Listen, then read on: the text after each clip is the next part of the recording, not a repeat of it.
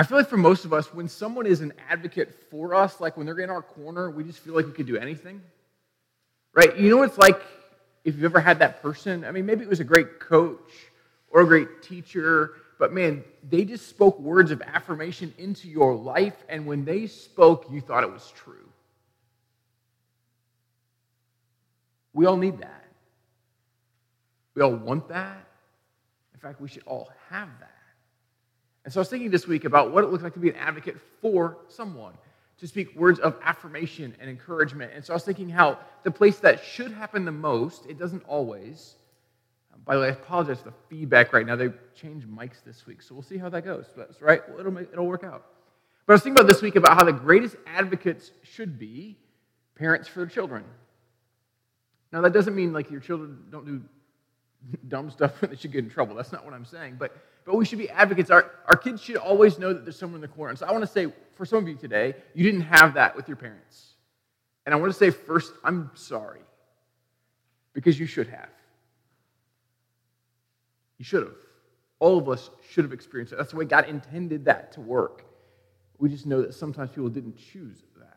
And so I was thinking about my own kids about how um, there are things I want to teach them. Like, I want them to know certain things. And so I was thinking, what are the things I want them to know, right? I want them to know how to throw a ball. Like, I know it sounds funny, but I, I think they should be able to throw a ball and tie their shoes. We're not quite great at it, but we're getting better, right? Um, they should know which clothes match and don't match. I mean, that doesn't mean they have to wear them that match, but they should at least know. I was thinking, what are the things that they should know? Um, I want them to know that hard work matters, that you should work hard in everything you do, um, that you should make, have live a healthy lifestyle, they should be smart with their money. Like, those are things that I think every parent should teach their kid. Um, I want them to look out for other people and to do the right thing.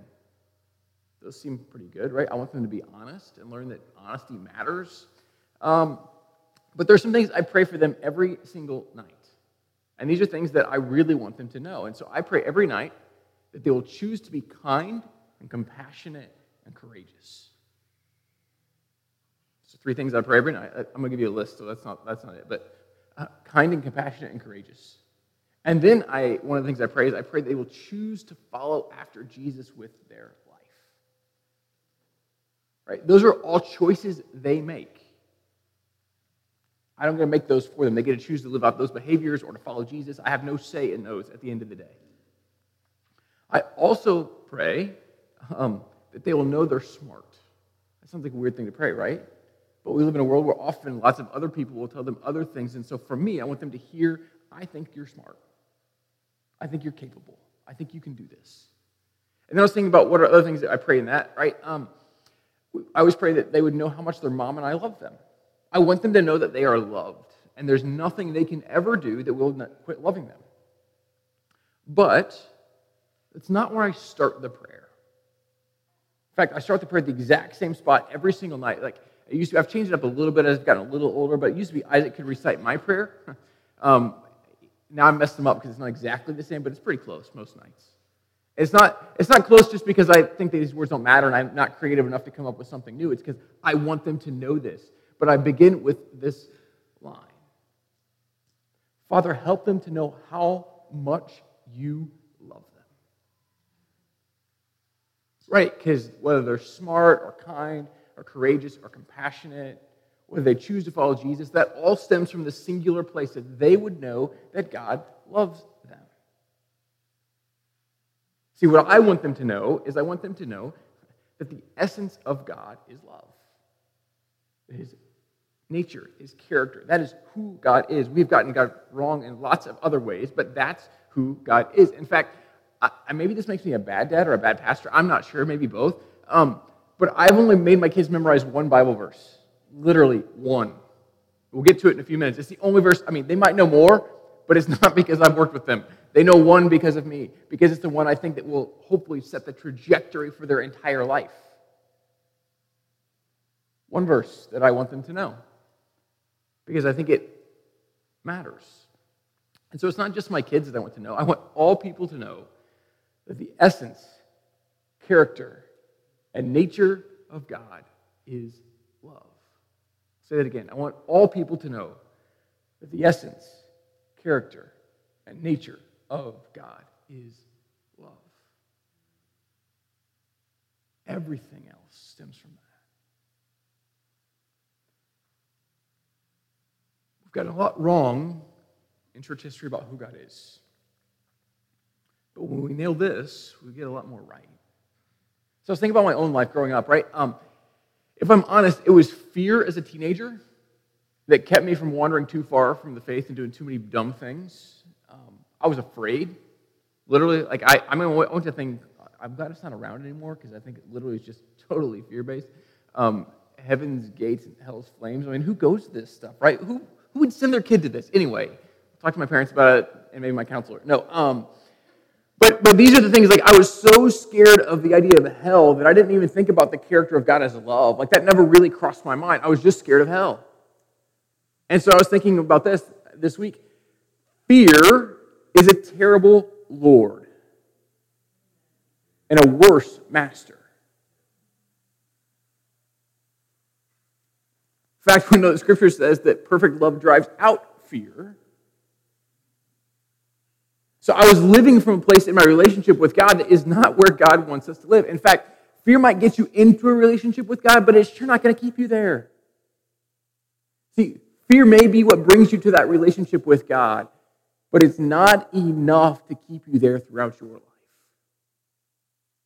It's not. Fear doesn't work that way. So I was thinking about this week about how um, there's a theologian in the Church of the Nazarene named Mildred Bangs Wynkoop. She's been dead for a few years now, but she wrote some words I thought were helpful. And I love her little quote here on fear. She says this Fear closes the mind and the heart and dries up the source of love. Fear closes the mind and the heart and dries up the source See, I think John knew that fear was destructive to our relationship with God. John, the guy who spent all this time with Jesus, John's the one who writes to us in other part. We're not looking at today. We're looking at John chapter 3 today. But, but John is the one who writes, recording the words of Jesus. When Jesus says, I'm in the Father, and the Father is in me, and the Father is me. Like, this is who I am. So, in other words, when you have seen me, you have seen the Father. Jesus doesn't come to say, hey, um, God's changed, by the way. Just thought you should know God's different than he used to be. Jesus comes to say, hey, you maybe just misunderstood who God has always been. And so let me tell you who God is. He's me. He looks like me. He sounds like me. He acts like me. And that changes everything because Jesus is the embodiment of the essence the character and the nature of God. And what's the nature and character and essence of God? Love. This should begin to reshape how we think of everything. And so the verse we're looking at today is the passage is John 3 16 to 21. In John 3 16, you might see that like at every sporting event. Well, except right now, because there's paper cutouts and end zones and end of fields. So, no, you don't see it, but they don't put them in the paper cutout. But at in a normal time, you might see that verse plastered there. It literally is the only verse I've ever taught my kids that they can memorize and they can probably tell you. They'll probably scribble a word and they'll go, oh, I knew I got, forgot something, right? Like that's how that works. But this passage that John writes might include the most well known passage in the New Testament, maybe in the whole entire Bible. Here's what John writes, begin at verse 16. For God so loved the world that he gave his one and only Son, that whoever believes in him shall not perish but have eternal life. For God did not send his Son into the world to condemn the world, but to save the world through him. Whoever believes in him is not condemned, but whoever does not believe stands condemned already because they have not believed in the name of God's one and only Son. This is the verdict. Light has come into the world, but people loved darkness instead of light because their deeds were evil. Everyone who does evil hates the light and will not come into the light for fear that their deeds will be exposed. But whoever lives by the truth comes into the light so that it may be seen plainly that what they have done has been done in the sight of God. Now, this section of scripture, scripture comes right after a conversation, or even during, we're not really sure, with a guy named Nicodemus. Nicodemus was one of the, one of the Pharisees' rulers of the day. He was one of the religious people of the day. And and so he knew all the right rules and he kept all the right rules and he did all the right things, but he knew there was still something missing. Something in his very soul said, This cannot be enough.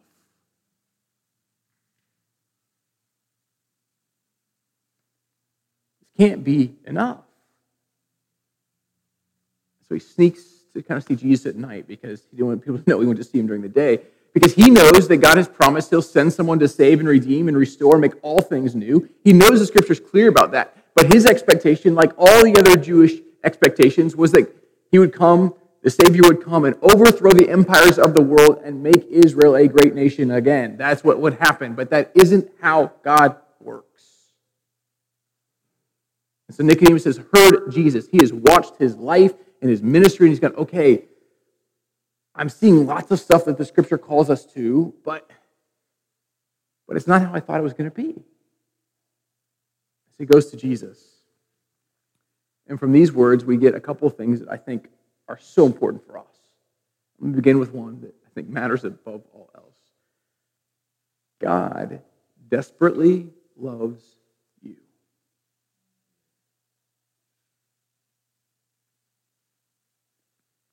For God so loves people, all people. And that means you.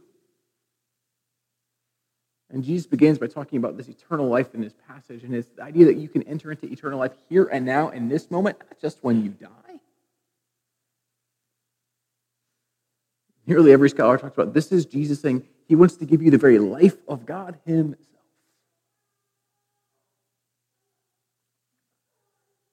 And so I, I love this idea. I think it's helpful for us when we think about this passage. The full force of evil took its best shot at Jesus, and love still won.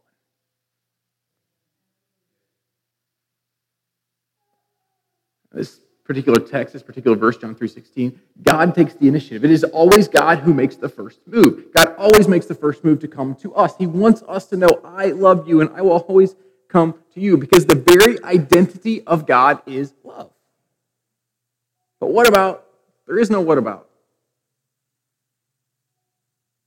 What Jesus reminds us. God is love. This is who God is. God is the loving Father who longingly waits with eager expectation that his kids may come home and they would really know that he is for them, that he is in their corner. He loves them and he would do anything for them, even go to the place of death. The width of God's love is the entire world. I love these words by Augustine. He said, God loves each of us as if there was only one of us. God loves each of us as if there was only one of us.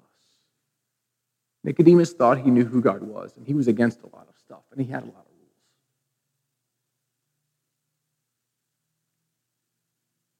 But what Nicodemus didn't know was that God loved him. And there was nothing Nicodemus could do to earn God's love cannot be earned. It's gift. Always gift. So what do you do with that? These words are helpful. For God so loved that at the cross, we not only lay down our sin, but we lay down our belief that we are unlovable. You are worthy because Jesus' death validates you. During this season of Lent, we have a cross in the back of the room. And so every week we've told you that during this sermon we'll have a, a, song at the end, and during that time of response, if you want to go write on a card what separates you from God's love, maybe it's your own unbelief that you are worthy and lovable, that, that you're good enough, you just write on that card and stick it to a nail on the cross. And what you'll find on Easter morning is all those cards will no longer be there. Because that's kind of how God works. What has so often defined us doesn't have to be the defining characteristic of our life. What separates us from God's love does not have to be there forever. That is not who God is. In fact, I'd say it this way. I love this quote from Henri Nouwen, and He says this From all eternity, long before you were born and became a part of history, you existed in God's heart. Long before your parents admired you, or your friends acknowledged your gifts, or your teachers, colleagues, and employers encouraged you, you were already chosen. The eyes of love had seen you as precious, as of infinite beauty, as of eternal value. When love chooses, it chooses with a perfect sensitivity for the unique beauty of the chosen one.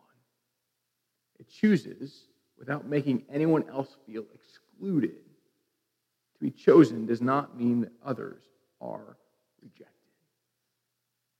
I love that because one of the things that we sometimes can be guilty, guilty of in the church is that because I'm in, you must be out, or because I'm in, I'm better than you. And that's just not how God works. And when we act in that way, God forgive us. But what we begin to see in the person of Jesus, he wants us to understand that our best life, our best future is wrapped up in knowing Jesus and that, in and of itself, is life changing and life altering. And then we see these words in verse 17 For God did not send his Son into the world to condemn the world, but to save the world through him. Did you catch that? God did not come to condemn the world, but to save the world through him. Like, it's bad theology when I hear people say, God's going to blow this place up. It's just bad. They're poor biblical scholars. It's not who God is. What we find is God is going to redeem and make new, make all things new. This is the character of God because that's what love does. It redeems and restores and reconciles and makes right because that's who God is. And so, what we see in the death of Jesus is not that, like, you're so bad, God had to die for you. What we see in Jesus is the fullness of God's love that says, no matter how far from me you think you are, that here's how far love will go. Farther. Not even death itself will keep the love of God from you. And to think about who God is in that, these words are helpful. Jesus laid down his life not just for his friends or his family or even his countrymen, but even for his enemies.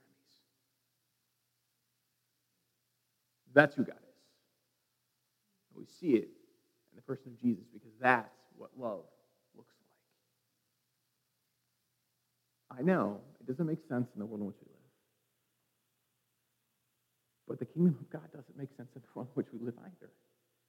But it doesn't mean it's not present. And it doesn't mean we're not called to live into it. It doesn't mean we're not supposed to be that kind of person. What we find in this passage is clear over and over and over again. God picks us.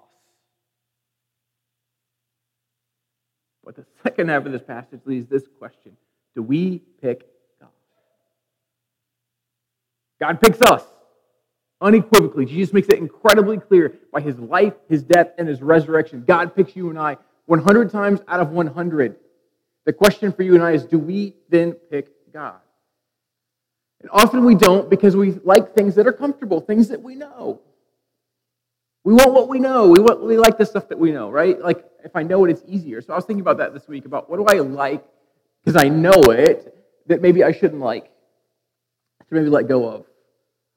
What I'm about to say is a bad illustration because I'm not letting go of it to my wife's chagrin. I've got this old T-shirt. Um, it literally has holes in it. I, I mean, I only wear it around our house. I don't even wear it to cut the grass because it's got too many holes in it. But it's like super comfortable. It was my from my freshman year at college, and we had won the regional that year, and they gave us T-shirts, and, and there's such a good T-shirt. I mean, I, only time I wear it now in public is like under a sweater or under a shirt, so no one knows I'm wearing it. Because I know a couple things about that t shirt. I know that if I wear it in public, it makes a really poor first impression.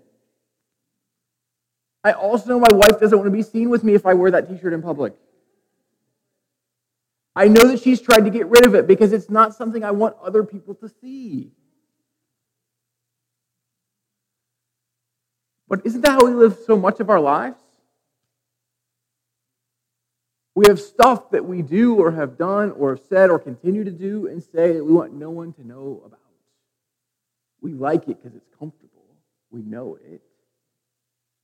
But if other people saw it, we know they would think differently of us. And so we leave it buried.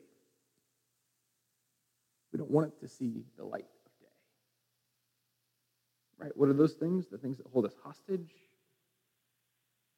All kinds of addictions things that make us feel superior than others, right? I'll just, I'll just hold on to my superiority. We're going to chase after something. We're going to find something out there, wherever out there is, and not deal with whatever's going on in here. I'm just going to go to that place and figure that out. Our insecurities, whatever it might be, we hang on to those things, and they keep us captive. And they live in dark places. But what Jesus wants us to know is this kind of life he's inviting us into, it requires letting go. It requires something uncomfortable. It leads us, though, to a place of true freedom where we find that we are finally free of what has held us bondage or captive. Whatever has been holding us in the dark, when it sees light, it can't help but be healed. It can't help but disappear. And for many of us, it's this, whatever is just so sinful in our lives we don't want to let go of because we know it. And the idea of letting go is scary. Let's be honest, it's scary to let go and let God do a new thing in our lives, to radically change our lives, to live in a new way, to believe that God really does love you and I with the kind of love that will die for the sake of all people. That requires letting go of some stuff. But it's an invitation to a life of wholeness. We can talk about it as holiness. I'm going to quote Mildred Bangs Wynkoop one more time, and she writes these words. She says, Holiness is wholeness and health. And everything that God requires of the person, from the first stirrings of conviction to the last act of life, is in the interest of that wholesomeness.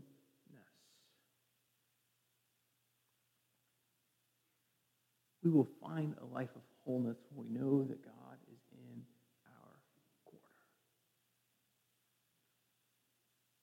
and we let go of some other things. Here's what John continued to write as he quoted Jesus Whoever believes in him is not condemned. But whoever does not believe stands condemned already because they have not believed in the name of God's one and only Son. This is the verdict.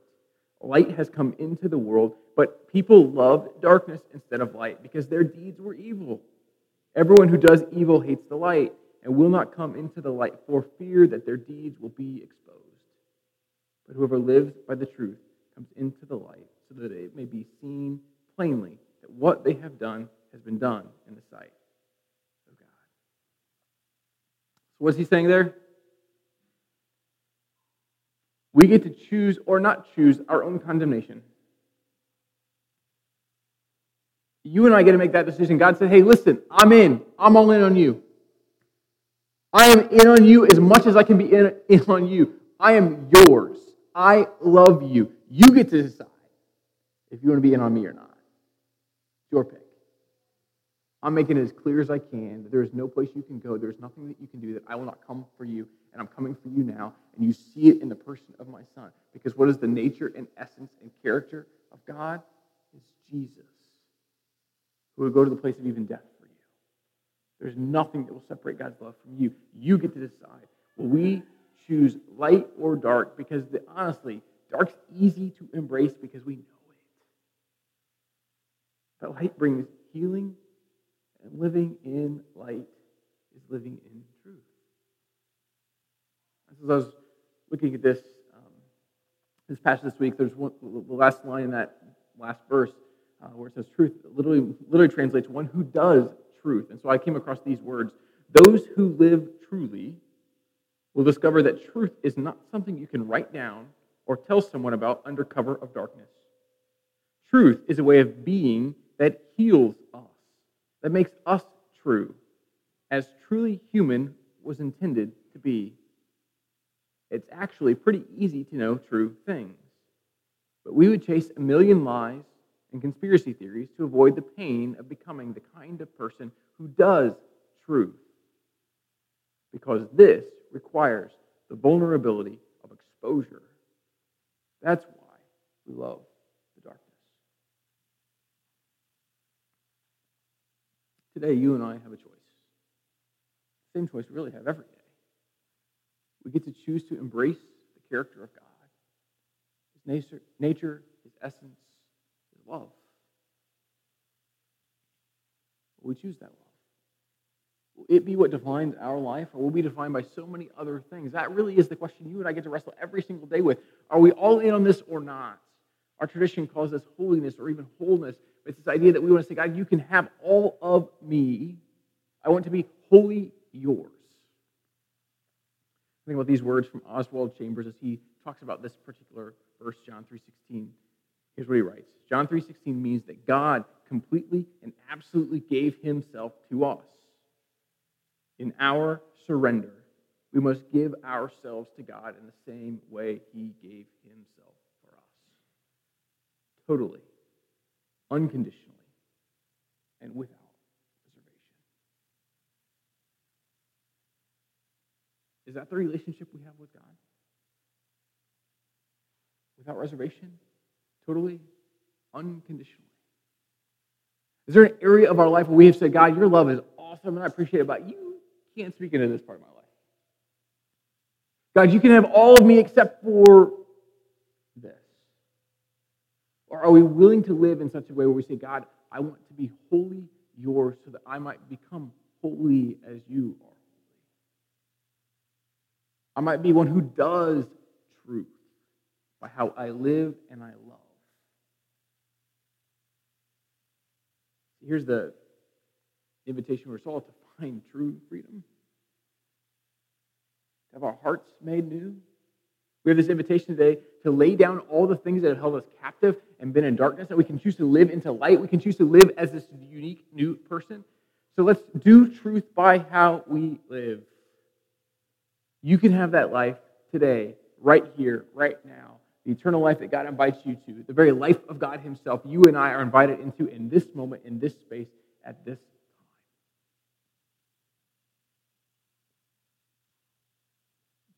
You just say, I'm in now. God, you've made the first move. And I will respond in kind. Why? Because we know that God so loved loves he gave his only son. Whoever believes in him can have eternal life now. And in that, he's not going to condemn the world, but he's going to redeem and save and make new. And so you and I today get to choose that life. Because at the end of the day, here is what we know love wins. And so, in just a moment, as as I pray, the praise team is going to come and they're going to lead us in one more song. We'll sing It Is Well again. And so here's my challenge for you today. Um, maybe you want to come and kneel and pray. That's always an option. But also, maybe you just want to write, like, hey, there's some things in my life that are keeping me captive, and I'm going to go write those on a card. I'm going to stick these on the cross because I'm done with them. There are things that have been living in darkness in my life, and I don't want them to define my life any longer. Or maybe today you're going, God, I just want to remind you that I'm all in. And so I'm going to respond and go, to whatever happens in my life, I know that you love me, and so I can sing these words, It is well with my soul.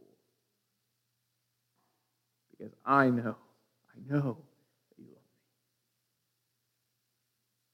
Will you stand and pray with me this morning? Father, we come before you today and we thank you for your love, for the way you come to us, the way you desire for us to know you in a way that is life changing and life giving. And so we pray today that you would help us to sense your love in all the areas of our life that we have been held captive, that we would lay them down, that we would learn to walk in light as you walk in light.